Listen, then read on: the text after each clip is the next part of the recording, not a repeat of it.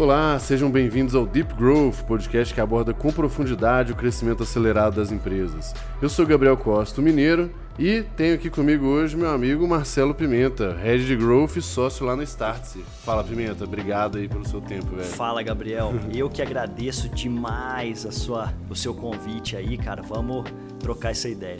Boa, vamos lá. Como sempre aqui, antes de todo episódio, a gente só faz um agradecimento aqui para quem permite esse negócio todo ser viável, né? Os nossos patrocinadores. O primeiro deles, o Super Coffee, que acompanha a gente desde a primeira temporada. É o que mantém a gente aí no gás para trabalhar de dia, de noite, dia de semana, final de semana, atividade física, enfim, tudo.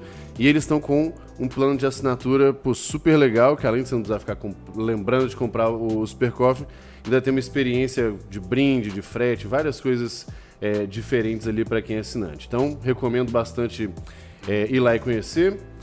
Outro, nosso segundo patrocinador é a Suail, que era a antiga Vi Benefícios, né, do nosso amigo Vit, que está aqui com a gente. A Suail é uma empresa que oferece uma experiência completa em benefício corporativo para as empresas. Brasil e França, ele já tem mais de 100 mil empresas clientes. Então, é um negócio super legal e é muito importante hoje, quando a gente está falando de cuidar dos funcionários e, enfim, né, ter uma experiência de trabalho legal. E o terceiro, que não é um patrocinador, mas é um jabá, é a nossa própria plataforma de educação do GLA, onde lá tem tudo para quem quer aprender growth, seja no início, seja quem já é experiente. E então vai ter lá aula, curso, comunidade, tem o Gringo Talks, que é a gente entrevistando os gringos aí de growth pelo mundo. Então tudo isso super baratinho, super acessível. Atualmente, quando eu estou gravando, está R$49 por mês, vai saber que vai aumentar aí no futuro. Mas convido vocês, todos vocês a conhecerem, inclusive extras do podcast estão todos lá também desde a primeira temporada, beleza? E por fim, o agradecimento aqui é a Olá Podcasts, que é a nossa apoiadora também desde a primeira temporada, toda a infra aqui, que hospeda nosso podcast, distribui. Então, mais um agradecimento para eles. Bom, feito, né, os agradecimentos aos nossos parceiros.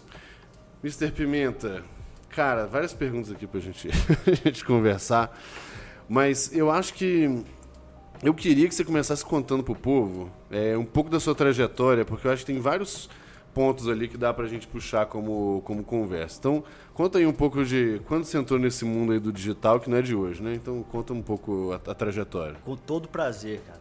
Na verdade, eu comecei, né, ao contrário do profissional típico de growth, que geralmente fez ali ou engenharia ou marketing direto, eu fiz publicidade.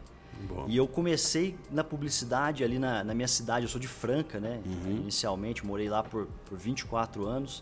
Depois acabei mudando para Jundiaí, depois fui para São Paulo.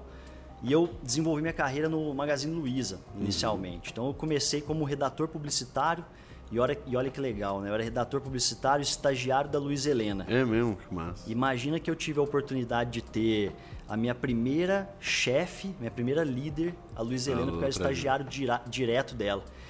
E acabei por ter trabalhado ali com ela por 2 anos diretamente. Ela acabou me promovendo e eu trilhei carreira no e-commerce. E eu comecei a me desenvolver ali no magazineluiza.com. Isso que ano?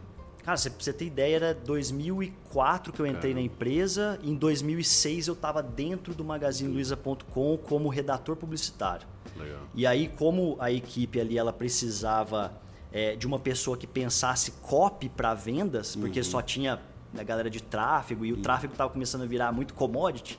Cara, a gente precisa dar um tempero ali, né? Vamos trazer esse Pimenta que ele faz ali. Eu trabalhava com um projeto acadêmico, né? Eu escrevia conteúdo para um projeto acadêmico pessoal da Luiza Helena para falar sobre o Magazine Luiza, como é que funcionava a empresa ali. Aquilo deu muito certo e a gente tinha muitos usuários que consumiam, porque todo mundo fazia MBA, fazia faculdade, queria saber sobre o Magazine Luiza, e eu era o cara que produzia conteúdo para o pessoal consumir ali. E acabei indo ali para o e-commerce do Magazine Luiza. Nosso escritório mudou para Jundiaí, saiu de Franca, foi para Jundiaí, ali onde era um CD. E acabei depois me tornando coordenador de comunicação. Então a área de comunicação do magazineluiza.com ficou junto comigo. mas eu virei gestor ali muito cedo, né? Com 24 anos, de 24 para 25 anos, eu já tinha uma turminha ali de 5 pessoas que trabalhavam diretamente comigo. Então foi muito legal porque eu tive a primeira oportunidade de fazer gestão de pessoas, né? Então legal. Acho que isso me fez crescer demais ali. E aí, por último, ainda no Magazine Luiza, que eu fiquei por 7 anos, mais ou menos, eu acabei aceitando o desafio de me tornar o responsável pela área de social commerce. Uhum. E aí eu tenho uma passagem interessante ali, que é o seguinte, imagina que em 2009 para 2010, não existia Facebook Ads ainda, uhum. e o que tinha era Google Ads. Qual que era a saída? Descobri o que estava acontecendo no mundo das redes sociais, né? E aí aconteceu que eu acabei tendo alguns casos de sucesso. Por exemplo, vou citar um caso que aconteceu ali. A gente vendeu 5.000 pendrives na Copa de 2010 pelo Twitter, né? Imagina. Caramba. Um canal de aquisição. A gente tinha 60.000 seguidores. Uhum. Olha que taxa de conversão. Bizarro. 60.000 seguidores, vendeu 5.000 pendrives, cuja origem era o Twitter. E muito interessante porque nesse momento, né, quando eu estava ali já meio que finalizando essa minha carreira no Magazine Luiza, não imaginava que estava terminando ali, eu conheci o Rodrigo Borges, né? O Rodrigo Borges ele foi o fundador ali da Vale Presente SA, que depois se tornou a Hub Fintech, uhum. e acabou sendo uma empresa que foi vendida para o Magazine Luiza no ano de 2020. Engraçado. Por 290 milhões de reais. Loucura. Foi assim, né? E na época eu lembro que o primeiro investimento foi um dos maiores venture capitals da história, para aquele ano de 2011, mais ou menos, foi de 30 milhões de reais. Caramba. Era um cheque muito grande, né? Para aquela época ali. E aí ele acabou me convidando para me tornar gerente geral de marketing da Vale Presente. E aí essa história foi uma das mais, digamos, difíceis, porque imagina que a gente criou um produto pela primeira vez e esse produto ele estava sendo almejado, a gente estava mirando o mercado de consumidor final ali, né? Que era o B2C. A gente queria... O que a Vale Presente fazia? Eram cartões pré-pagos, cartões de presente, cuja bandeira era Mastercard. Você podia entrar ali no site, personalizar com a foto do Gabriel e eu te dava aquilo de presente com valor ali de R$50, de R$200, o valor do presente que eu quisesse te dar. E a gente achava que a gente ia criar a cultura no Brasil do gift card, né? Que era americano. Né? Nossa, assim, não rolou, né? Uhum. Então a gente teve que pivotar a empresa com...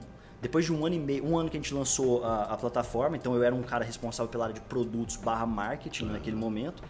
E depois a gente, quando a gente lançou para o mercado com um investimento ali de R$1 milhão da família Wizard, que era a investidora, né, da operação, não deu certo. Então pivotamos, fomos para o mercado B2B, conseguimos entender que ali existia um grande problema e a gente estava atacando o mercado errado, e aí a empresa teve bastante sucesso, enfim. E depois eu saí de lá, em mais ou menos ali em 2015, por aí, e fui empreender sozinho pela primeira vez, né? Aí eu passei um tempo no Vale do Silício ali, tentando aprender algumas coisas, uhum. Fui fazer meu mini sabático ali para uhum. ver o que estava acontecendo no mundo, e aí minha cabeça explodiu. Por quê? Lá eu conheci o Growth Hacking, né? Uhum. E aí eu percebia na cidade ali de São Francisco, principalmente, que tinham muitos meetups de Growth. E foi mais ou menos quando eu te conheci. Você fez, né, aquele primeiro meetup, né? Cara, aquilo explodiu minha cabeça. Quando eu voltei, né, eu fiz o primeiro meetup de Growth que eu me lembre, né? Não sei se foi o primeiro meetup de Growth do Brasil, mas eu um dos primeiros. Eu acho que foi o primeiro. Cara, nunca uma galera, assim, tipo, uma galera numa sala ali no Cubo, se eu não me engano, acho que foi lá no Quem que tava? Tava eu, Marco Gomes. Você, Marco Gomes, o Hugo da Eventbrite. Da Eventbrite. Na época, Eventbrite. Converso com ele até hoje. Gente finíssima. Tava o Mate Montenegro. O Mate tava lá? Tava. É mesmo? Tava Nossa, lá. Não lembro. Cara, tinha um pessoal, assim, se eu for falar, os speakers, né? E aí a gente foi debater sobre growth. Imagina, ninguém sabia exatamente para onde ia aquele mercado, o que ia virar ali. Mas aquela semente foi plantada, né? E aí depois de um tempo... Nessa época você estava na Verisure, não é? Já estava na Verisure. Uhum. Por quê? O que aconteceu? Eu tinha criado uma pequena operação de geração de leads, né? Como eu era um cara muito... Eu sempre fui muito apaixonado por geração de leads, né? A fase de aquisição ali era minha especialidade. E acabei me desenvolvendo muito nisso, porque na Vale Presente eu precisava falar com empresas, né? Eu precisava achar empresas, empresários, porque essa era a nossa persona, o cara do RH, o cara ali do financeiro, né? O CFO da empresa, os decisores e até os CEOs. E eu fiquei muito bom nessa história de gerar lead. Eu falei, cara, se eu tenho part-time, se eu estou conseguindo fazer uma grana, né, por fora aqui, gerando leads, eu vou levar minha vida para esse caminho. E olha que louco, né? Fui empreender, montei a minha operação chamada Leads e Vendas, comprei o domínio e tal, a gente levantou a empresa. Só que nesse mesmo momento a Verisure pegou e falou, cara, eu tenho uma posição de diretor de marketing para o mercado brasileiro, diretor de growth para o mercado brasileiro. Eu falei, pô, era uma posição muito fancy para mim na época, né? Pagava muito e tipo... dava carro, enfim, eu falei, cara, né, eu vou continuar part-time, eu tenho a minha equipe e vou ver o que acontece. E aí aconteceu que eu fiquei lá por mais ou menos um ano, foi muito legal, aprendi mais ainda sobre geração de lead, só que geração de lead agora com call center, né? Então eu tinha um call center com 20 pessoas, né? 20 que a Verisure é aquela empresa de alarme, né? É a maior, né? A segunda maior do mundo e é a maior da Europa. E ela faz, né, segurança. E é um dos alarmes mais seguros do mundo. Então ela tem uma tecnologia israelense, é uma empresa muito interessante. Então foi uma puta escola, né? E aí acabei ficando ali por mais ou menos um ano. Só que nesse momento eu estava prestes a me casar, né, com a Bruna. E aí quando eu fui, né, tomar essa decisão de me casar, como a família dela tem uma indústria de cortina blackout lá na cidade de Guararema, falei, porra, eu vou ter que... né? E eu já não estava muito satisfeito ali na Verisure com a gestão ali. Falei, cara, eu quero saber, eu vou atacar minha vida de novo agora só tocando a minha empresa. E aí mudei para lá e ela, né, continuou tocando a operação ali junto com a família dela. E olha que legal a história de empreender, né? Eu estava ali naquele momento como diretor de growth para o mercado brasileiro, a gente desenvolveu o mercado brasileiro. Então, pô, a gente cresceu demais ali, foi uma puta experiência. Só que o que acabou acontecendo quando eu me tornei empreendedor foi que um ano depois eu quebrei. E aí essa quebra foi uma quebra muito dolorida. Não quebrei na pessoa física, mas eu quebrei a minha empresa. Não tinha caixa, não tinha fluxo de caixa mais para conseguir sustentar a minha operação. E eu pensei o seguinte, falei, cara, eu gosto muito dessa coisa de ensinar. Eu gosto muito de fazer, de growth hacking, marketing digital, lead acquisition. Então eu vou tentar... E eu estava escutando muito o Érico Rocha, os infoproduteiros naquela época, né, muito influenciado por eles. Eu falei, eu vou pivotar minha vida e vou lançar uma escola de negócios. Chamava Pimenta School. E aí acabou que essa escola, poxa, deu certo, sabe? Aí eu consegui levantar minha vida de novo e eu estava vendendo um curso de growth hacking, depois outro curso sobre como atrair clientes, isso no ano de 2016 para 2017 ali. E foi quando eu conheci o Pedro Engler e o Júnior Bornelli da Startse. Né? Então, no ano de 2017, setembro de 2017, eu acabei batendo um papo com eles. Eles chegaram para mim e falaram, cara, por que você não vem fazer isso que você está fazendo aí, só que junto conosco? Eu falei, poxa, eu prefiro ter uma porcentagem de alguma coisa que vai ser muito grande do que ter 100% de uma empresa muito pequena e tal.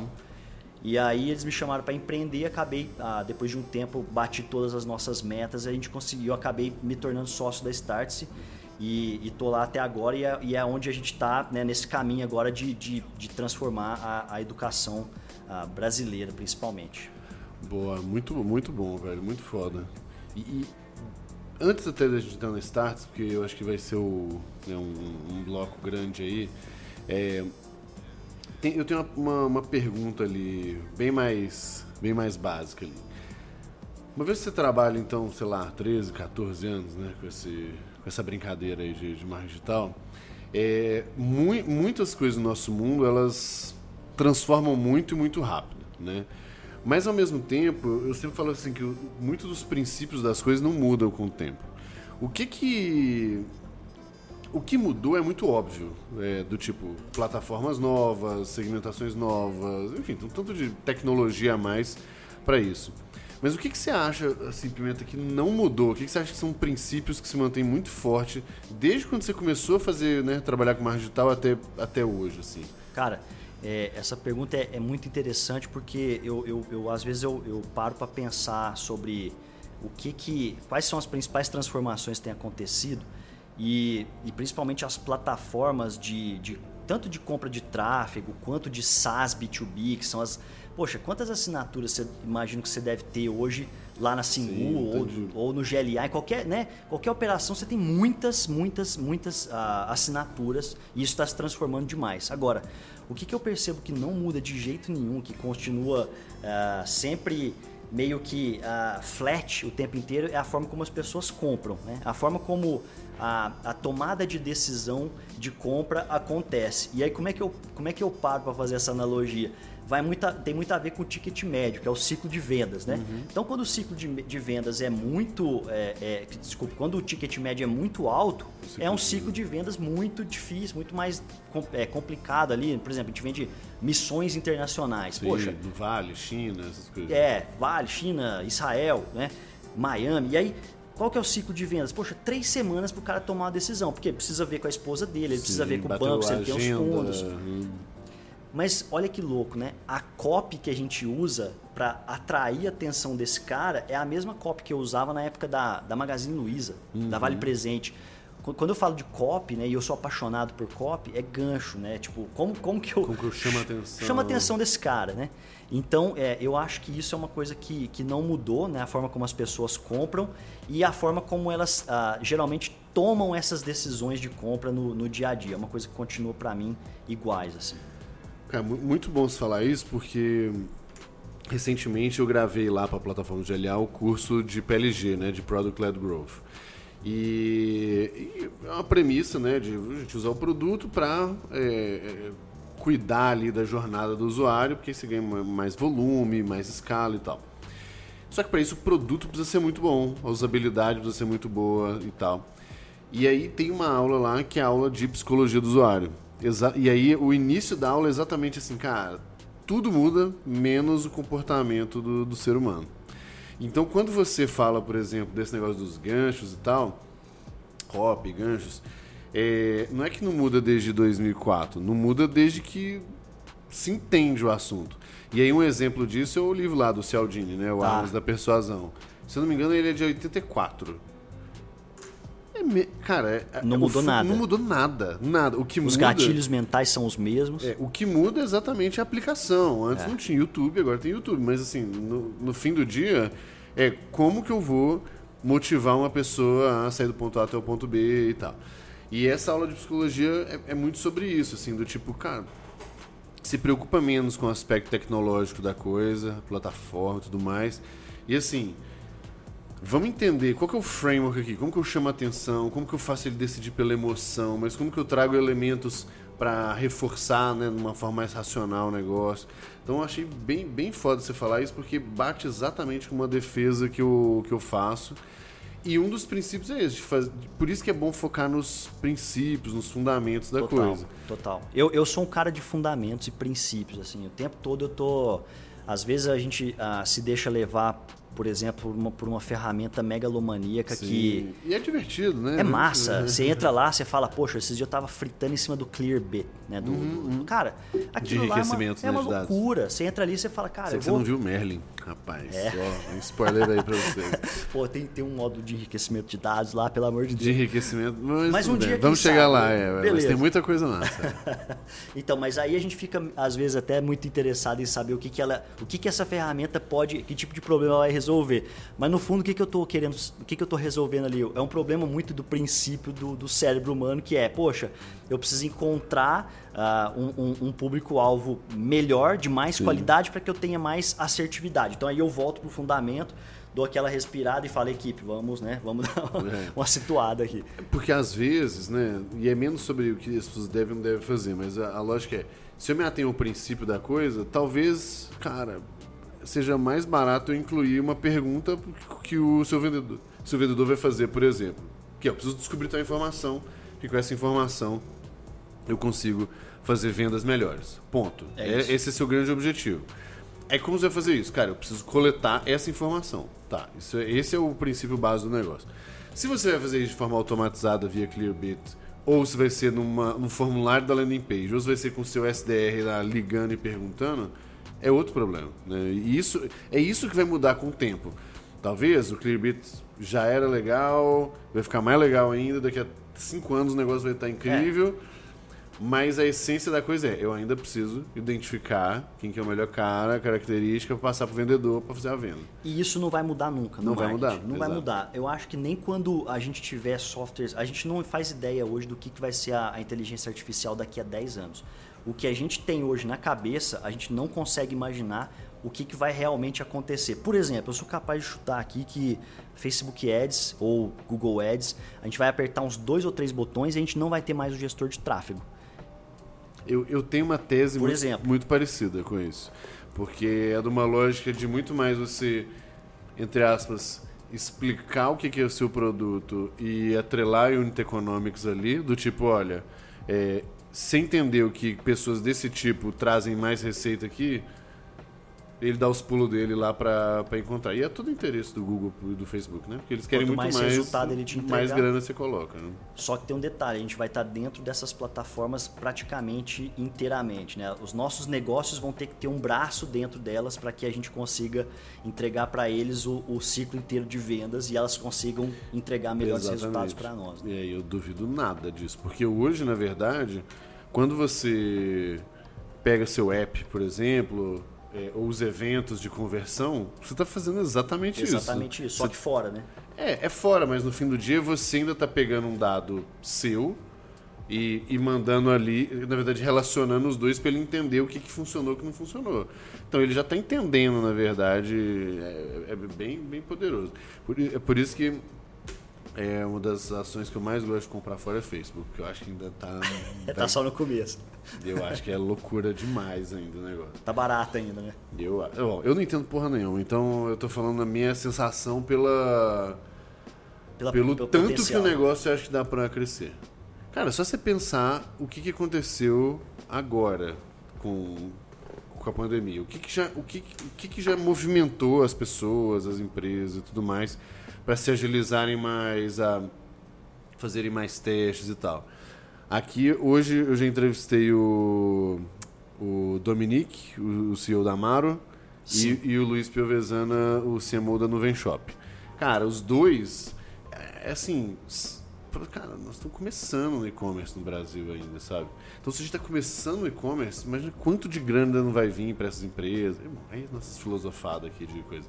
Mas eu também acredito bem nisso. E é por isso que os fundamentos são importantes, porque cada vez mais, cara, o detalhe do game, o bid, tudo isso eu acho que vai sendo automatizado. E é muito mais sobre você entender, cara, em quem que eu preciso chegar, tá aqui meu dado, bem estruturado, minhas características e tal. Muito massa. E aí, Pimenta, eu acho que tem uma outra pergunta que eu acho que é bem, bem interessante, assim, que eu tenho bastante curiosidade no seu caso, porque é um negócio que eu gosto mesmo. É que você passou por empresas muito, muito diferentes, de segmento diferente, com público diferente, com uma dinâmica, né, de trabalho diferente. Como que é, entre aspas, a sua cabeça para poder passar por experiências tão distintas assim, sabe? Como que você aprende, o que você olha, Sim, eu sei que você é um cara... um cara do método ACF, que você chama. Exato. E eu, poxa, a gente já falou isso várias vezes em alguns bate-papos e tal. E eu também sou adepto do ACF, porque pra mim, pra quem não sabe, é o método arroz com feijão. Uhum. Cara, eu chego numa empresa, a única coisa que eu faço, a primeira vez, e eu lembro muito bem até dessas...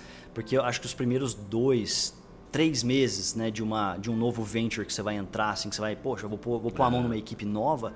são dramáticos para a mudança daquela operação ali, né? E aí, o que eu penso são eu chamo de perguntas questionadoras para o seu negócio. Eu até ensino isso em alguns dos nossos programas e tal. Que a gente tem um programa, né, sobre growth, e a gente ensina sobre isso. Cara, perguntas questionadoras para o seu negócio é o que eu estimulo qualquer pessoa a fazer, como, por exemplo... como é que funciona o meu funil? Antes de eu enfiar tráfego, será que eu não tenho que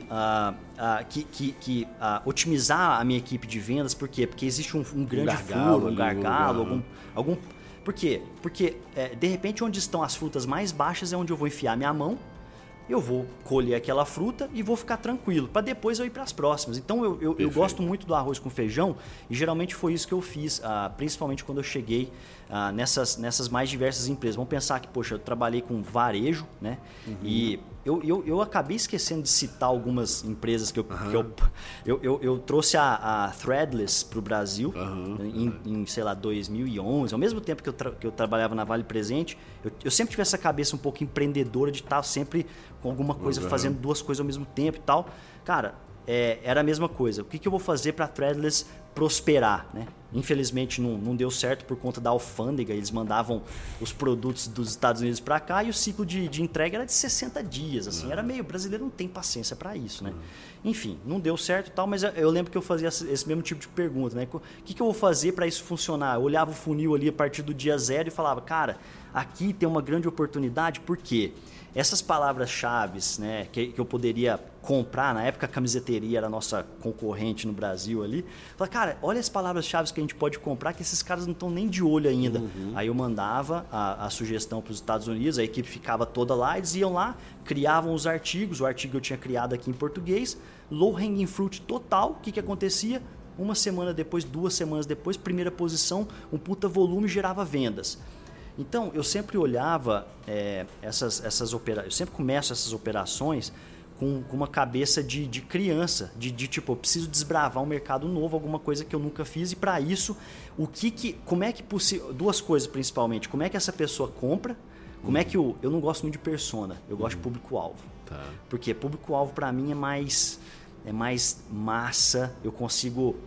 Eu olho para um mercado com um viés de massa, não com um viés de indivíduo. E por isso que a gente tem, às vezes, até mais conversão do que se olhar para o indivíduo, porque o indivíduo é difícil, cara. Você não vai conseguir achar uma nuance muito específica, sim, mas isso é uma visão minha, sabe? Muito particular. E aí eu penso e sempre olho, cara, como é que essa pessoa compra e quais são os meus ativos hoje e aonde eu estou em falta para entregar aquilo que essa pessoa que compra poderia aumentar o meu ciclo de vendas. E para isso eu olho mais para o funil, né? Aí eu dou uma olhadinha e falo, poxa, hoje a gente olha muito para o CRM dos já compradores, quem nunca comprou nada, e o meu público completamente frio, né? Eu sempre divido o tráfego em 3 pedaços ali. Quando o cara é morno, é um público de envolvimento que eu quero trazer e tentar converter de alguma maneira. E quando a pessoa já está quente, ele já é um cliente, o que eu vou fazer para... Então, geralmente eu olho nesses atributos e tomo as decisões ali de acordo com essas perguntas questionadoras, né? Como é que eu vou fazer para poder trazer esse cara, aumentar meu LTV ou então fazer a minha primeira venda para esse possível cliente? É muito louco, né? Como... Cara, eu tenho uma aula que eu falo exatamente assim, qual que, meio que entre aspas, é o passo a passo... De análise para encontrar essas oportunidades e tal, né? E aí a primeira análise que eu falo que a galera tem que fazer, e às vezes eu até tenho vergonha de botar lá, mas eu não posso tirar, que a primeira análise é funil completo simples. Exatamente isso que você falou. Porque é muito mais legal pirar nos cohort, retenção, não sei o quê, blá, blá, blá, blá. Mas geralmente basta a gente pegar um funilzão lá de alguém, e geralmente as pessoas olham muito mal, e a gente já vai lá e vê um gargalaço em algum lugar. Você fala assim, cara, pra que você tá... Eu entendo, se você botar energia aqui vai melhorar? Com certeza, vai melhorar, vai gerar resultado, não tem dúvida. Mas por que você tá botando energia, sei lá, no topo do funil, sendo que você tá perdendo metade dos seus leads lá, que você não entra em contato com eles rápido, por exemplo. Você perde, expira, passa o tempo e tal. Então... Essa filosofia aí, eu acho que ela é muito importante, e eu acho que as pessoas muitas vezes não fazem porque não querem, que querem parecer às vezes mais inteligentes e fazer uns negócios meio mais bonitos, sabe? Mais bonito, mais sofisticado e tal. Eu acho, cara, eu também, eu concordo demais e às vezes eu sinto que tem alguns profissionais que gostam de vender a ideia, uma possível ideia mais do que às vezes até executar aquilo, né? E às vezes, para mim, acho que uma das principais... atribuições desse profissional de growth hoje é entregar o resultado que ele precisa entregar que é o objetivo que foi dado a ele. O profissional de growth, ele não consegue entregar todos os resultados ao mesmo tempo, ele não vai conseguir fazer a empresa explodir de uma hora para outra, mas naquele momento, né, é onde, e falando isso por mim, e eu acho que eu consegui até ter bastante sucesso nessa jornada, foi ter feito muito bem o arroz com feijão. Por quê? Porque, poxa, se você for olhar até mesmo na operação da Startse ali em 2017, cara, era mato, né? Imagina. A empresa, eu não lembro exatamente quantos colegas eu tinha, mas devia ser 15 pessoas, talvez. Hoje a gente está com umas 85 pessoas na equipe, crescendo ainda. E quando eu cheguei ali, imagina, você aperta 2 ou 3 botões e já sim, você consegue gerar um grande resultado. Por quê? Poxa, às vezes as perguntas questionadoras são... Esse cara tá comprando tráfego direito? Deixa eu dar uma olhada. Esse cara tá fazendo um copy que vai atrair a atenção de pessoas realmente interessadas? Sim. Eu tenho uma base de clientes que não tá comprando faz 30, 40 dias? Cara, essa pergunta, eu acho que essa é a pergunta que gera o maior resultado de todos, que é, isola. Se você já tiver uma base de clientes, pergunta para essa base, faz uma análise, pega um Excel qualquer, põe no spreadsheet, faz o que você quiser com ela e analisa recência, frequência e monetary ou valor, né? Cara, só ali você já tem trabalho para 5 meses tranquilamente, né? Cara, perfeito. Tem duas coisas aí que você falou. O primeiro ali de tráfego, né? Vou botar de campanhas de um modo geral. Eu falo que assim... Quando eu entrei na Singu, a gente tinha um CPA de uns R$50, né? Hoje é mais barato. Mas tinha campanha rodando com CPA R$1.500. E tava lá, gastando dinheiro. E, cara, todas as empresas têm isso. Todas. Se não é ali, não é em outro lugar, tá? Mas todas têm, às vezes, uns vazamentos que são muito ridículos. E você sabe por quê, geralmente? Eu percebo isso porque a gente faz muita mentoria, troca ideia com muito empresário. O empresário que não tem noção de CAC, ele não tem noção de CPL, ele não tem noção de qualquer tipo de custo, pode dar custo para qualquer coisa, custo por view, custo por lead, custo por clique, enfim. Cara, se ele não tiver essa noção de quanto que ele está pagando por um cliente, quanto que esse cliente traz de receita ao longo da vida útil dele com a empresa, ele está ferrado, porque se ele vai deixar isso na mão possivelmente ali do coordenador de marketing ou do gerente de marketing dele, que também não tem muito essa visão, que tem uma visão mais antiga, ele tá ferrado, cara. Eu acho que tem 2 problemas. Esse definitivamente é o primeiro e mais grave. O segundo é, vamos botar assim, é o próximo estágio daí. Então pensa que a pessoa até tem noção, beleza? Começa a fazer um trabalho, faz um trabalho razoável. Então, tipo, como eu falei, o CPA tava R$50. Na época estava controlável. Se o grande número está dentro, eu entendo, meio que parece que as pessoas entram no modo de eu não preciso otimizar isso aqui. E aí eles deixam aquele canal, aquela campanha, whatever, e vão para outro lugar. Só que o problema é, o CPA está R$50, eu podia estar R$40. Se eu tivesse sendo um pouco mais rigoroso e desligando essas campanhas horrorosas aqui que estão rodando, sabe? Então eu acho que essa falsa sensação... Não é falsa sensação. Tipo assim, as coisas estão sob controle. Então, o que não significa que não tem muita oportunidade ainda de melhorar. O grande problema que eu falo é que tem muita empresa que acaba dando um pouco de sorte, assim, porque às vezes o timing que ela entra... Não tem ninguém para competir direito, tem uma demanda reprimida no mercado e tal. E qualquer trabalho meia boca traz resultado. E aí quando você bate o olho, você fala, beleza, a conta tá fechando. Mas, cara, você podia estar muito melhor. Mas, e aí fica um desespero para dar tiro para mais lados. Tipo, aqui eu já dei um tiro, agora vou dar um tiro ali, agora vou dar um tiro ali. Sendo que, é o que você falou, dá para ficar 5 meses trabalhando num pedaço aqui, otimizando bem, extraindo mais resultado e tal. Então, de cara... Eu acho que essas duas situações, ou não ter a noção, ou ter noção e ficar confortável muito rápido, eu acho que é o que estraga bem aí a situação das empresas.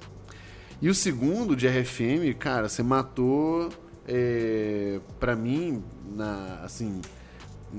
no alvo, só que eu vou tentar simplificar mais ainda. A RFM, eu acho que ela é extremamente poderosa, mas ainda eu acho que dá para as pessoas complicarem ela. Dá. Então, se você está com medo de complicar a RFM, a minha sugestão é só ver o seguinte. O que eu falo do funil é o seguinte, ver aquele negócio, é tráfego, é lead, oportunidade, enfim, tanto faz como é que é seu funil. Mas geralmente funil para na venda, né? Sim, só na venda, acabou. Na venda. Tchau. E aí eu falo assim, só bota mais um para eu ver, bota recompra. Tipo, quantos dos seus clientes compram de novo? É lógico, depende do modelo de negócio e tal. Mas de e-commerce, por exemplo, quando vem e-commerce conversar comigo, eles falam, eu falo assim, eu aposto com você que 90%... mais de 90% só compra uma vez, não compra nunca mais. É absurdo. Como é que você sabe? Cara, porque do jeito que você me descreveu, você ignora completamente o seu cliente depois que ele comprou. Realmente você é tão noiado na aquisição, e às vezes fazer um papel bom, otimizado, que isso que você falou do RFM tem muita oportunidade. Então, para quem está com medo de complicar muito no RFM, eu acho que a dica é só olha então. De compra e recompra. Pronto, você já vai... Só o primeiro passo, né? Não precisa nem ver, porque na RFM você vai separar os grupos, os campeões, os que consomem muito, os que consumiam e pararam. Cara, isso, eu acho que tem que fazer, mas se tá na dúvida ainda, vê lá quantos fizeram uma compra e não fizeram a segunda. E trabalha só nele. E que é um negócio mais grave ainda para e-commerce, porque, poxa, é legal a gente, né, tentar ajudar de alguma maneira, mas é um low hanging fruit, é uma frutinha bem, bem, bem próxima aqui, que é... Às vezes, a semana retrasada, o mentorado perguntou, cara, mas você acha que e-mail marketing vende para e-commerce? Aí eu falei, cara, desculpa, mas assim, se você não tem... Você não sabe usar. Se você não sabe disso, você pode parar tudo. Primeira coisa, vamos lá. Vamos decidir qual vai ser a ferramenta de e-mail que você vai usar. Pega seus clientes que compraram no passado, importa para cá e agora nós vamos começar a fazer campanha, porque o dinheiro tá parado ali. Exato. Uma lista sem ativação é uma lista parada. Vai esfriando, né? E ela vai esfriando, e ela vai ficando ruim ao longo do tempo, né? Então é esse tipo de coisa crítica que a gente olha nos negócios e, cara, se os empresários soubessem, abrissem os olhos, eles poderiam faturar muito mais. Tem um caso, bom, agora eu vou falar, não sei se eu deveria, paciência. Pode falar. Vamos falar, que é o caso do próprio Super Coffee, que eu falei aqui. Eles foram meus mentorados lá do GLA, acho que turma 3, muito tempo atrás. E a gente começou, né, no programa de mentoria, a gente conduz uma série de análises exatamente para encontrar esses buracos. E aí eu conduzi com eles lá exatamente a RFM. E na RFM a gente encontrou, né, você divide em vários grupos lá, mas a gente encontrou alguns grupos. Um dos grupos era assim, cara, pessoas extremamente leais, fiéis e tal, e que não tinham nenhum benefício por causa disso. E daí vem a ideia tanto de criar um produto maior quanto o plano de assinatura. Então, olha só, você entender que existe um grupo, entrevistar e tal, você cria produto novo para eles. Show. Mas isso ainda veio depois. O que veio mais urgente era um grupo de pessoas que costumavam comprar, ou seja, já tinham comprado mais de duas ou mais vezes, se eu não me engano, mas pararam. E aí eles fizeram uma campanha de e-mail específica para esse grupo, aí a copy tá, né, adequada a esse grupo, uma oferta adequada e tal, e eles venderam, aí isso que eu não sei se eu deveria falar, mas eles venderam R$100 mil num e-mail, numa campanha de e-mail. Um e-mail. Olha isso. Então, quando o rapaz aí perguntar se e-mail vende ainda, a grande coisa não é que qualquer e-mail vende, não, e nem todo e-mail vende, não é esse o ponto, mas não fazer e-mail é a brincadeira. Né? Exatamente. E essa lógica, eu acho que de você entender que momento, que fase seu público está e ter uma comunicação minimamente personalizada, não precisa ser o auge do negócio, mas, cara, o mínimo do tipo assim, pô, fulano, você compra pra caramba com a gente, por isso você merece tal coisa. Ou, tem um benefício exclusivo, ou tá aqui, você agora é um cliente VIP, blá, blá, blá. Ou, pô, fulano, você comprava bastante com a gente, mas parou. Cara, tá aqui um incentivo pra você voltar, volta aí, a gente quer você aqui, blá, blá, blá. Pronto, pequenos ajustes no negócio e que, cara, transformam o business. Você assim. Acabou de descrever aquilo que eu chamo de pergunta questionadora, porque você olhou pra base, foi lá, olhou, poxa, tem um dinheiro parado aqui, que você viu que os clientes compravam, o ticket era alto. E pararam. E essa cabeça de growth foi o que você fez ali para poder gerar. Você gerou uma ideia e dessa ideia você rodou um experimento e fez esse experimento ser validado. Exatamente. Inclusive, é bem, bem interessante falar isso, porque O programa de assinatura hoje do Super Coffee, que eu fiz o jabá logo no início do episódio... E é bom o produto, eu gosto. Pra caralho, tá chegando mais... Cara, na verdade, é porque atrasou, mas você vai receber o seu lá também. Todos os entrevistados aqui ganham... Só que não chegou a tempo, porque eu vacilei, mas tudo bem. É, mas você vai receber. O programa de assinatura... Ele vem, o plano de assinatura, né? Ele vem dessa percepção de que tinha usuários muito fiéis e que não se beneficiavam, entre aspas, daquela fidelidade toda, né? Pessoas podiam estar muito mais retidos, engajados e tal. Aí eles conversaram com esses usuários, derivaram essas duas coisas, produto, aquela latona, um economic size deles lá. E, tô contando toda a estratégia aqui, mas enfim, assim, tá no ar aí, tá valendo, gente. Tanto o produto grande quanto a assinatura. Aí beleza, eles desenharam o programa de assinatura e falaram, vamos fazer um teste primeiro. E aí a gente fez um teste lá de 3 meses, onde eles fizeram abriram, eu acho que para 1.000 assinantes.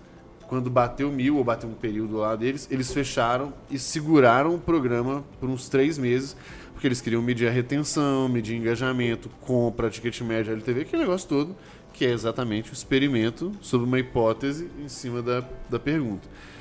E aí sim, do caralho, plano de assinatura funciona bem, agora a gente vai abrir. Agora vai, qualquer um pode ir lá, assinar e tal. Antes não estava assim, antes estava exclusivo. E aí nessa eles testaram o que é o brinde que eles mandam na assinatura, como que é troca do produto. Então, como eles têm vários sabores, eles viram que, cara, invariavelmente você vai querer trocar de sabor no meio. E aí, eu tenho que cancelar a assinatura? Não. Até tantos dias você pode ir lá escolher, trocar o produto, não sei o quê. Então, eles também foram refinando o produto. Então, cara, eu acho que é um puta case de exatamente o que você falou e de uma forma, assim, simples, de um produto físico até, porque a pessoa acha que às vezes é só digital, né? E tem um ponto aqui que eu imagino que a Super Coffee não tinha um produto de recorrência, certo? Eles não tinham, foi a primeira vez.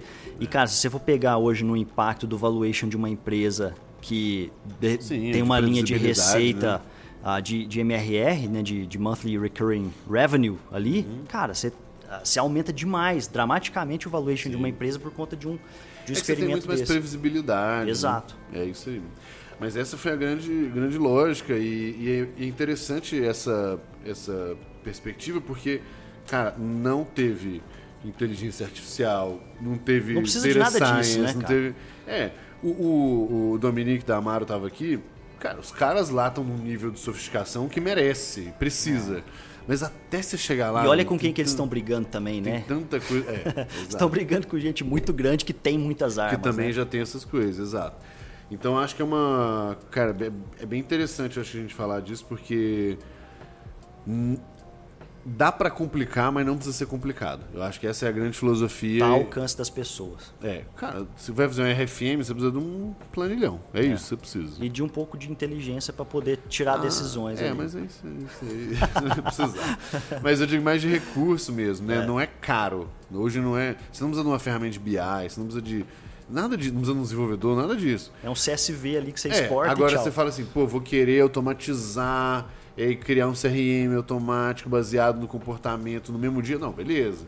Mas você não vai começar assim também, entendeu? Porque você nem sabe o que funciona, o que não funciona, o que as pessoas querem. Então, eu acho que essa filosofia aí desse basicão... Do ACF. Do ACF, e aí tanto do funil que você falou, quanto o do segundo bloco ali da... Cara, do princípio de retenção. Nós nem estamos falando de 12 meses, 24 meses. Não, nós estamos falando do primeiro para o segundo. Né? Só isso. Se melhorar isso já é inacreditável. Assim. E falando aí um pouco desses conceitos de growth aí, Pimenta, você que está nessa há muito tempo também, o que você acha hoje que é o maior... mito, bullshit de growth que tem por aí? Cara, as pessoas repetem... Eu não... Assim, mito, vai. Tem um mito. O que é mais comum, talvez seja o da bala de prata, mas para sair da bala de prata, para quem não sabe, né, é que, poxa, você pode... Tem uma solução mágica, né? Né? Tem gente que promete ali que você vai ganhar muito dinheiro em pouco tempo, aquela coisa... Cara, eu não acredito nisso, tá? Eu acredito muito no trabalho e tal. Mas eu vou falar uma outra que eu tenho pensado ultimamente, que é um grande mito, que é, o Bullseye Framework. Né? Para quem não sabe também, o Bullseye Framework é que você precisa tomar conta daquele canal, dominar muito bem um determinado canal de aquisição para depois partir para o outro. Né? Na minha humilde visão, ele é um pouco mito, por quê? O que tem acontecido hoje em dia? Cada canal de aquisição, e eu falo porque eu li o livro, eu entendi como é que funciona a coisa toda ali, e eu vejo muitas pessoas falando sobre ele. E para mim o Bullseye tem um grande problema, que é as plataformas, elas têm migrado e mudado demais durante o tempo. E é como se fosse um cobertor curto, porque quando você começa a dominar uma determinada plataforma de aquisição e vai partir para a próxima, essa aqui está mudando de novo, você vai ter que voltar para ela para dominar ela de novo. E o que acontece? Um profissional de growth, quando ele começa a, de acordo com a minha visão também, é claro, ele começa a segurar muitos pratos ao mesmo tempo, ele vai deixar um monte de prato cair e vai quebrar. Então, eu sinto que o Bullseye ele é interessante, a metodologia é interessante, mas ela acaba se tornando um mito porque você realmente precisa focar em algumas coisas muito específicas e não sair muito delas. Então, eu acredito que hoje essa é uma filosofia de trabalho que eu tenho empregado e tem funcionado muito bem. Né? A gente está comprovando o crescimento, a gente está crescendo mês após mês, ano após ano e crescendo muito. Então, o que a gente faz? Poxa, a gente olha para 2 ou 3 canais com muita qualidade e a gente gera muitos experimentos, mas muitos experimentos, coisa de 10 experimentos por semana em 2 ou 3, 4 outros, canais de aquisição. Mas sabe que eu acho que é muito, é muito sobre a ótica, assim, porque eu gosto dessa visão sua aí e eu acho que ela não... Honestamente, eu acho que ela não conflita com o maior princípio do Bullseye, que é sobre... E é lógico, eu acho que quando uma pessoa adapta e usa, que eu acho que é um pouco da divergência, mas a premissa número 1 é, de fato, primeiro você tenta identificar daqueles muitos possíveis canais, aqueles que realmente têm chance de ter uma contribuição, o seu grau de certeza é maior e tudo mais e tal... E eu acho, e aí eu tô usando isso muito como um entendimento meu, junto com de várias coisas, mas que bate com o seu também. O Rony Cunha, né, que foi do Netshoes... Sim, Rony. Isso, levou a Netshoes até $1 bilhão lá de faturamento. O modelo que ele me falou, eu gosto e eu acho que o Bullseye nesse ângulo que é parecido com o seu, eu acho que se aplica, que é meio que assim... No fim do dia, cara, 80% do seu esforço ainda tem que estar no seu canal principal, 1 ou 2 canais principais e tal. Só que o jogo, ele é você começa a testar outros, porque inevitavelmente esse canal ou vai saturar, ou vai ter problemas, tipo, vem o iOS 14 da vida lá, por exemplo, e, aí você e que toma todo mundo, se fode lá no negócio. Então meio que a lógica dele é assim, naquele Bullseye lá, né, no alvo, o meio é isso aí, aquele 80% que provavelmente é 1 ou 2 canais que você, extrai ali. Só que a ideia dos experimentos é exatamente você tentar descobrir meio que assim, qual que é o meu próximo canal que vai se tornar esse aqui. Como é que eu vou matar esse meu canal principal, né? Ou não matado, tipo, se... Por exemplo, se a empresa começa a crescer muito, dá para coexistir coisas muito grandes, né? Mas o ponto é, se você parte da premissa que o que é o principal hoje tem grande chance de não ser o principal daqui a um tempo, por esses aspectos de mudança... maturidade, saturação do canal, mudanças, né, meio malucas aí. A graça dos círculos de fora, né, que é aquele... Sim, os alvos alvo, de fora, é mais você ir testando outros canais menos ortodoxos ali para tentar descobrir assim, cara, já tenho na manga aqui um que eu eventualmente consigo botar mais energia. Sim. E eu acho que é muito da filosofia de vocês. Porque no meu entendimento, né, como eu li o Traction ali, ele era tipo, você tem que testar, você domina um, parte pro próximo. Aí eu falei, cara, isso é uma loucura, né? Porque você não consegue chegar nesse... É por isso que eu falei, eu acho que se a gente se apega, o que eu acredito que é muito parecido com o seu é isso, do tipo, eu escolho um ou outro, eu me apego a ele, eventualmente ele vai dar ruim, eventualmente não. Isso. Cara, a RD faz inbound há 10 anos, faz conteúdo há 10 anos, funciona lindamente bem, o que não significa que ela não tá fazendo outras coisas. Exato. Mas assim, no fim do dia, hoje, se tiver que desligar alguma coisa ou tiver que concentrar energia, onde que vai ser? Cara, mais conteúdo inbound, equilíbrio, o basicão. Então eu acho que se a gente pega o Bullseye e traz mais essa ótica de desenvolvê-lo ao longo do tempo e depois testar, isso, e menos o pinga-pinga. Isso é o que a gente acredita, porque hoje é assim, existe o tal do 80-20 para a nossa receita, né? Uhum. Então, poxa, qual que é o esforço que eu vou gerar ali naquele, em 2 ou 3 canais? O resto... A gente tem uma mentalidade de testes extras, né? Então tem pessoas que estão olhando hoje para novos canais de aquisição. Alguns canais que, poxa, as pessoas às vezes nem imaginam que exige, a gente está ali tentando fazer uma vendinha ou outra. Por quê? Porque pode ser que eles amanhã vão mudar e eles vão ser alguém que vão trazer 50% dessa receita. Exato. Então a gente já está de olho nesses canais. É, mas eu acho que filosoficamente, então, estamos bem alinhados. É. E tomar, eu acho que é isso. Cara, às vezes tomar cuidado, pegar às vezes um negócio ao pé da letra ali e se enlouquecendo, né? Vamos aproveitar que a gente tá falando, né, um pouco da Startse aí, que você falando um pouco da filosofia que vocês têm hoje de aquisição. E cara, dá uma dimensão antes aí, Pimenta, do tamanho da Startse, alguns números que vocês podem abrir e tal, só para a galera ter uma noção da dimensão. Não, a gente é muito transparente em relação a alguns números que a gente tem. A gente é uma escola de negócios e hoje tem se transformado até muito mais em uma plataforma de negócios, né? Então, a Startse ela é um organismo vivo de business, né? De conexão entre empresários, diretores, C-levels e tal. E a gente tem a Startse University, que é a nossa escola que nós capacitamos as pessoas, né? Capacitamos esses empresários, tomadores de decisão, gestores dentro das empresas para serem melhores nas áreas tanto de gestão, como de cultura, como de growth, né? De crescimento, e áreas principais, né? que são core de uma empresa, e a palavra que permeia tudo isso é a inovação e a tecnologia, né? Uhum. A longa história curta da Startse, como ela poderia ser definida. E nós preparamos as pessoas para o mundo do agora. A nossa plataforma é a plataforma que a gente chama do conhecimento do agora. Tudo que você precisa entender, né? E aí sim, gratuitamente, para, se situar no mundo, né? Uhum. O que está acontecendo nesse exato momento? Você entra lá e vai conseguir ter uma dimensão. E assim, o que a gente... quais são esses programas que a gente vende, né? São programas internacionais de capacitação para o Vale do Silício, para Israel, para a China, para os principais polos de inovação. Vocês têm que levar para a China aí, Pimenta. Cara, vamos negociar isso aí. Assim que abrir as fronteiras, é um dos destinos mais procurados, só que agora um pouquinho, né? A gente não sabe exatamente quando que a gente vai poder levar as pessoas, porque ainda tá fechado. Mas Vale tá vendendo horrores ainda, mesmo fronteiras fechadas. Miami vendendo horrores. Portugal está aberto, fica a dica aí para quem estiver escutando e quiser ir para Portugal. O Web Summit a gente também tá vendendo ali. Mas programas internacionais são um pedaço do business ali. Sim. O principal, né, o que a gente acredita mais hoje são os programas de alto impacto e os programas de transformação, são os Transformation Programs, que a gente consegue pegar esses empresários, pegar esses diretores, passa eles ali, dá uma chacoalhada no cérebro deles em 2 ou 3 dias, né? Uhum.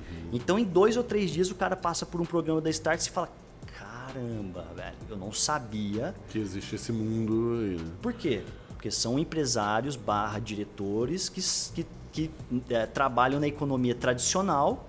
E, cara, nós, eu, você, né, os nossos colegas do mercado de growth, a gente está antenado em tudo que está acontecendo. Mas vamos falar que o Brasil tem 220 ou mais, né, milhões de pessoas, e imagina quantos empresários tem no Brasil que não fazem ideia do que está acontecendo no cenário de transformação digital, né? O que está acontecendo no planeta.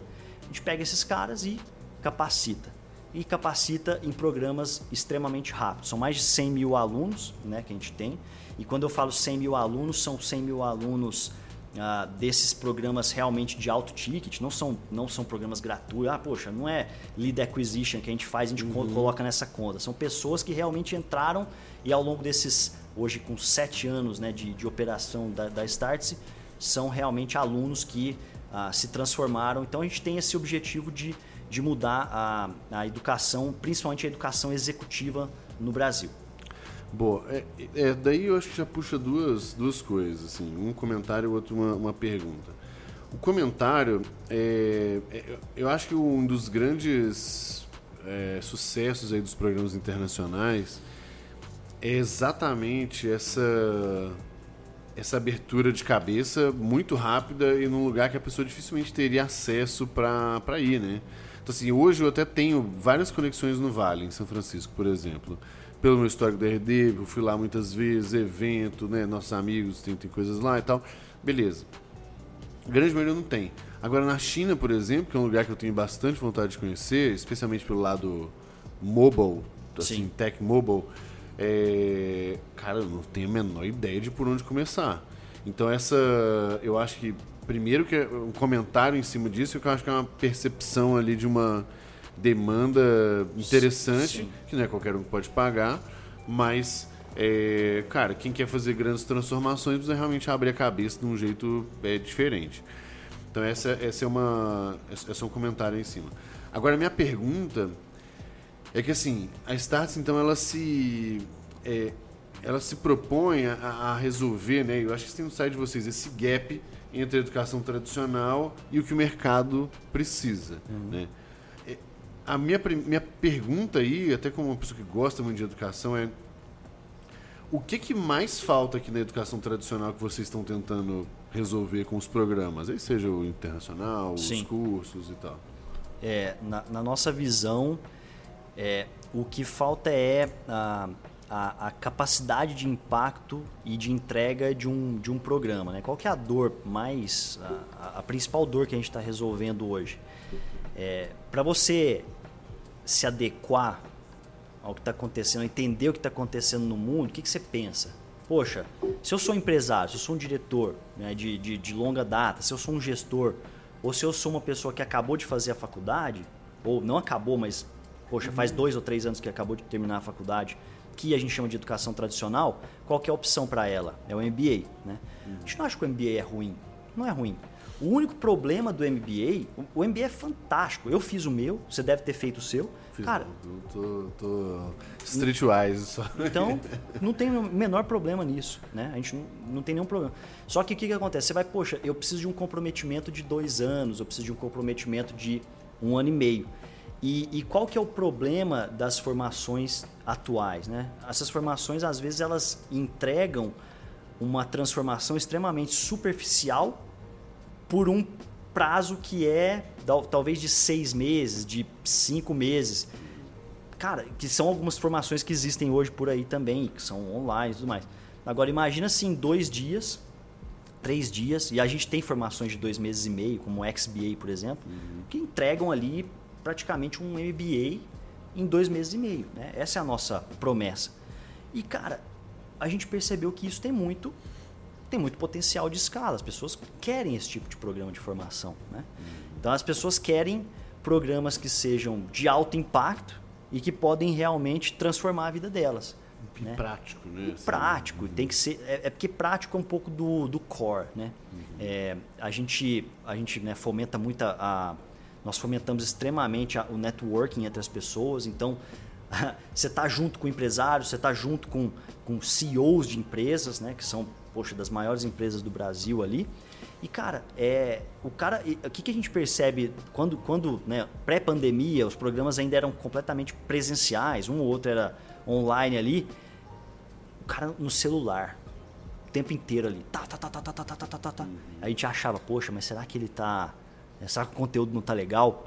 Depois ele vinham uns relatos no NPS para nós, que a gente é muito sério em relação a NPS, e eles falavam assim, ou nos bate-papos que a gente tinha nas próprias aulas ali, cara, eu escutava um insight, eu já mandava para a minha equipe na mesma hora. Legal. Eu estava fritando em cima de ideia, eu precisava já trocar ideia com alguma... Porque geralmente são aos sábados, aos domingos, aos finais de semana, e alguns também são, né, durante a semana ali. E aí você começa a perceber que, poxa, tem potencial de escala e é isso que as pessoas querem. As pessoas querem programas que sejam de altíssimo impacto para que você possa transformar a sua empresa, crescer na sua carreira ou então crescer o seu faturamento. Muito massa. Mas a Startse nasceu assim? Não nasceu assim. Como que ela nasceu e como que ela virou? Eu não estava no momento do nascimento, mas eu escuto histórias de como era, né? Ela nasceu em 2004, por volta de entre 2014 e 2015, mais ou menos, agora é isso, né, dá 7 anos de vida. E naquele momento era uma empresa que fomentava as startups, né? Tava mais ali em tipo como criar o seu negócio do zero, né? Uhum. Que é um público que, poxa, não é um público muito, muito pagador, você sabe, né? Que é o primeiro empreendedor ali. E esse primeiro empreendedor, a gente percebeu que não tinha muito potencial de escala, né? Para onde a gente foi? Poxa, a gente foi para o mercado B2B completo, né? A gente foi para as empresas, a gente foi realmente construir marca ali e mais ou menos nesse período o Maurício Benvenuti, que é um dos nossos sócios, ele se tornou sócio porque ele estava passando um tempo no Vale do Silício, ele tinha mudado para lá após XP Investimentos, né? Para quem não sabe, a Startse, o Júnior Bornelli é um cara que saiu lá do interior de Minas Gerais, né? Da cidade de Areado. Ele criou a Startse lá na cidade junto com outro sócio chamado João, né, que estava na operação até pouco tempo atrás. Conheceu o Pedro Engler, que era um dos caras, era o CEO da Infomoney naquela época, que estava dentro do grupo XP. E o Pedro Engler acreditou na ideia ali, foi o Venture Capitalist que colocou ali os primeiros... Porque nós somos completamente bootstrap, né? Desde o começo ali.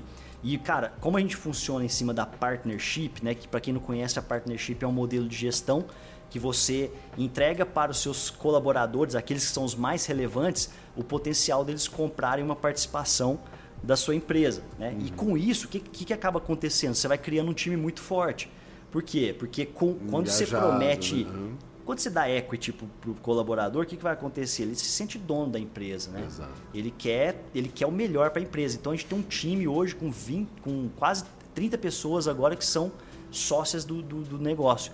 Então, você acaba criando um corpo, né? Um corpo de pessoas que estão a fim de fazer o negócio acontecer. E aí, você vai aumentando o valuation proporcionalmente. Por quê? Porque está todo mundo naquele espírito de crescer uma empresa, né? Muito bom. E foi nessa onda que você ganhou a sua participação lá, que você falou. Nessa onda que era Pimenta, porque não é que eu ganhei de mão beijada as minhas ações. Eu cheguei lá e o Pedro e o Júnior chegaram para mim e falaram: cara, vem empreender conosco. Se você realmente fizer tudo isso que você tem feito para a sua empresa, que era a Pimenta School aí, você vai se tornar sócio. Cara, dito e feito, a gente conseguiu, a gente provou crescimento ao longo do tempo e acabei me tornando sócio. E aí você compra a sua participação ao longo do tempo, né? Vai aumentando, quanto mais relevante você se torna, quanto mais frequentes são as suas entregas, né? e o seu resultado, mais participação você tem direito de comprar. Boa. E o Pimenta, você falou um pouco que eram algumas coisas mais presenciais e tal, e a pandemia, eu acho que ela vem... tô falando de todas as conversas hoje, é inevitável, né? A pandemia, ela vem escancarar vários problemas que a gente tem, né? Tirando os problemas de saúde, óbvio, mas os problemas de digitalização, os problemas de presença digital das empresas. E para mim, um dos problemas que era mais que óbvio, mas que fica assim escancarado, é o desafio da educação, né? Que é o mesmo modelo há mais de, 100 anos, 150 anos, e vocês já têm essa premissa de uma modernização da educação e tudo mais. De tudo isso, como que a pandemia afeta vocês, os programas de vocês, e como que vocês também se modernizam, se atualizam, pensando numa nova economia, pensando em tecnologia, pensando até em disponibilidade, né, para o Brasil inteiro e tal. O que mudou assim para vocês? Cara, para nós, a pandemia foi muito dolorida no começo, né? Ali no dia, se não me engano, foi 17 de março, a gente fechou o nosso escritório, foi todo mundo para casa. E graças à partnership, o que acabou acontecendo é que a gente tinha um exército de sócios que dependiam da vida deles para poder fazer a empresa funcionar. Como era tudo presencial, embora... a nossa venda fosse completamente online, sim, completamente. O programa de educação em si era presencial, o resto era tudo online. Eu acabei não citando, mas nós somos hoje, até hoje, nós somos o maior produtor de eventos online, agora eventos online, mas a gente era o maior produtor de eventos de negócios do Brasil, de longe, assim. Eu cheguei a vender 4.000 ingressos de R$900 para um evento chamado Law Tech Conference. Uhum. É um evento do mercado de direito, pra você ter noção da magnitude. Eram eventos muito grandes mesmo, de determinados verticais, né? Uhum. E aí, na pandemia, o que aconteceu? Como as nossas entregas eram totalmente presenciais, os eventos eram totalmente presenciais, acabou. Nossa receita ela foi impactada em cerca de 98%. Por quê? Porque a gente também mandava pessoas para o Vale do Silício, as fronteiras estavam fechadas. Eram três fontes de receita ali. Nos reunimos todos ali no último encontro ali no escritório de São Paulo aqui. Cara, e aí falando, poxa, vamos criar o maior movimento online de transformação de impacto no Brasil. E aí criamos lá o Startse. E aí, cara, foi uma coisa maluca, porque veio palestrante de tudo quanto for tamanho que você imaginar. Poxa, Luiza Trajano, veio... Cara, pra falar a verdade, eu nem lembro exatamente. Eu sei do Nizanguanais, vieram caras do Vale do Silício, pra quê? Pra palestrar nesse movimento. E o que aconteceu? Que virou uma grande boca de funil. E a gente precisou... E a gente já tinha a mentalidade da educação. A gente falou, poxa, vamos agora, então, transformar essas entregas em entregas completamente digitais. Só que as pessoas que estavam lá não tinham esse know-how, né, de entregas digitais. Mas vamos falar real, cara? O que você precisa? Um Zoom? Você precisa de um LMS, mais ou menos, ali, e começar a construir uma plataforma. Enfim, cara, dois ou três meses depois, a gente estava mais ou menos próximo do faturamento que a gente tinha pré-pandemia. E a gente conseguiu reerguer... Sem um custo fixo bizarro. Sem um custo fixo bizarro. A gente estava com uma equipe um pouco mais enxuta, porque a gente teve que se proteger de alguma maneira. E, cara, a gente hoje tem uma empresa muito mais... que entrega muito mais EBITDA, né? Que entrega muito mais margem do que no período pré-pandemia. Por quê? Porque as entregas... Cara, imagina o custo de produção de um evento daquele tamanho. Você atender 5 mil pessoas ali, né? Teve evento de 5 mil pessoas que a gente fez. Silicon Valley Conference na época ali. Então, cara, a gente aprendeu demais, né? E hoje nós somos uma empresa, eu poderia dizer aí, quase que 100% com entregas online. E aí, em relação à sua pergunta, né? Que tem a ver com a educação, a gente acredita que... O principal segredo dessa educação é a metodologia, é a forma como você leva uma informação para um cérebro e esse cérebro entende aquela informação e aplica. Por quê? Se essa educação ela não bater, né, no âmago da pessoa, do cliente ali, ela não vai ser transformacional. E quando ela não é transformacional, o que vai acontecer? O NPS vai ser terrível e a gente tem uma empresa mais fraca, mais fragilizada. Então, a gente pensa muito nessas... em revolucionar a educação, mas para você fazer isso, o que você precisa? Você precisa simplesmente manter uma alta qualidade na sua curadoria e tentar entender um pouco do que os clientes estão buscando em relação ao consumo de conteúdo. Basicamente é isso. Cara, muito, muito massa. Eu gosto muito, né, do tema de educação de um modo geral, então o que eu puder pensar e aprender sobre isso já é um negócio que me chama muita atenção. Para a última pergunta aqui, a gente vai ter as perguntinhas extras que vão lá para a plataforma, né? Mas para a última pergunta aqui do nosso episódio principal, a gente sempre termina da mesma forma, assim, que é tentando pegar três recomendações suas de conteúdo, e aí pode ser livro, pode ser artigo, pode ser curso, pode ser o que quiser, que você entende que é legal aí para o pessoal que está ouvindo a gente.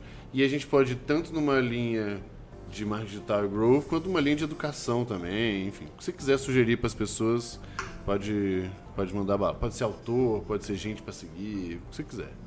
Tá. Cara, eu não sou muito apaixonado por exemplo, por livros, assim, eu não sou um leitor ávido, né? Ao contrário, acho que da maior parte dos seus entrevistados aqui, então eu não costumo assim, recomendar muitos livros, mas eu sou um consumidor de podcasts e cursos, né? E aí, cara, o que eu tenho feito, né? O que eu tenho, que eu costumo recomendar para todo mundo que trabalha comigo, inclusive, é ter um feed de podcast lotado, né? De boas pessoas para a gente poder escutar. Por quê? Porque esse feed, quando você retroalimenta ele, quando você vai olhar para ele lá no Spotify, vai ter assim... headline A de ontem, headline B de anteontem, e aí você escolhe e... Até de acordo com o desafio que você tem, né, no dia e tal. E aí, eu tenho algumas pessoas, né, que eu costumo acompanhar. Uma delas é o Russell Brunson, um dos caras que eu... Dotcom Secrets, né? Dotcom Secrets, é um cara que eu gosto demais, eu né? Eu gosto muito também como ele consegue simplificar as coisas. Exato, é. Um dos caras que eu gosto, tento entender um pouco da mentalidade dele. Eu sigo muitos caras de fora, né, do Brasil, assim, mas o Grant Cardone, que é um cara que, pra mim, em termos de mentalidade, assim, é interessante, porque ele tem um perfil até meio agressivo de se comunicar. Não sei se você conhece ele, assim, mas é um cara meio... ele é controverso. E por que eu gosto muito dessa parte mais controversa? Porque me dá muitas ideias de headline, de copy. E como a gente está no mercado de educação, e esse mercado de educação ele precisa de um temperinho para funcionar, eu gosto de entender como é que esses caras controversos pensam, né? Ty Lopes, um cara que eu acompanho demais, poxa, gosto muito do conteúdo dele. E eu quero dar uma recomendação extra aqui. E aí, seja podcast, seja curso, seja... Cara, vocês imaginarem, assim, é o Scott Oldford. É um cara que trabalha muito a questão de mindset ao crescimento. Então, ele fala bastante sobre como é que você cresce, só que como é que você cresce de acordo com resultado, com intimidade com as pessoas com as quais você vai fazer negócio. Ele preza muito pelo respeito ali. Então, são alguns dos caras que eu acompanho e gostaria de recomendar aí para a audiência também. Boa. A gente sempre deixa anotado aí, pessoal, na descrição do episódio, do vídeo, enfim, todo lugar tá aí. Muito bom. Cara, o bom de fazer podcast, sinceramente, eu até fiz uma coisa no Instagram esses dias. É que, cara, hoje virou a forma que eu mais aprendo no fim do dia. Porque eu pergunto o que eu quero ouvir, e aí se as pessoas quiserem também, show de bola. E essas recomendações finais é isso. Sempre pego um livro, uma pessoa, então já curti aqui tanto o Cardone quanto o Scott aqui, que eu já vou consultar logo em breve. E o Russell, puta, eu sou super fã também. Menos até da... Assim, a minha parada não é tanto lançamento propriamente dito, mas o flow da coisa, da narrativa, do personagem que você cria. Puta, tudo é muito, muito legal. Eu recomendo bastante. O Russell tem uma pegada que me ensinou muito, que é a questão dos upsells, né, ou dos upsells ali, que, poxa, você cria um funil pra onde você leva a pessoa, o que ela faz. É maluco, cara, porque ele tem um ClickFunnels, né? Que é a ferramenta dele. Ferramenta pra isso, cara, aquilo lá é magnífico, né? A forma como você constrói ali. Então, eu acho que é um dos caras que, poxa, o pessoal devia realmente prestar atenção, tentar entender o que ele fala, que ele também é meio acelerado, meio agressivo, mas é um cara que... Mas os livros aí tem vários, mas eu acho que tem dois ali, que é o Dotcom Secrets e o Expert Secrets. Pra mim, os dois são... facílimos de ler, muito bem estruturado, muito exemplo, então eu gosto pra caramba. Fica aí o reforço, a recomendação. Velho, super obrigado aí pelo nosso papo. Estamos batendo aqui, exatamente o nosso tempinho de 1 hora pra gente respeitar a sua agenda. E temos 2 perguntinhas aí no extra da plataforma. Valeu, galera. Valeu.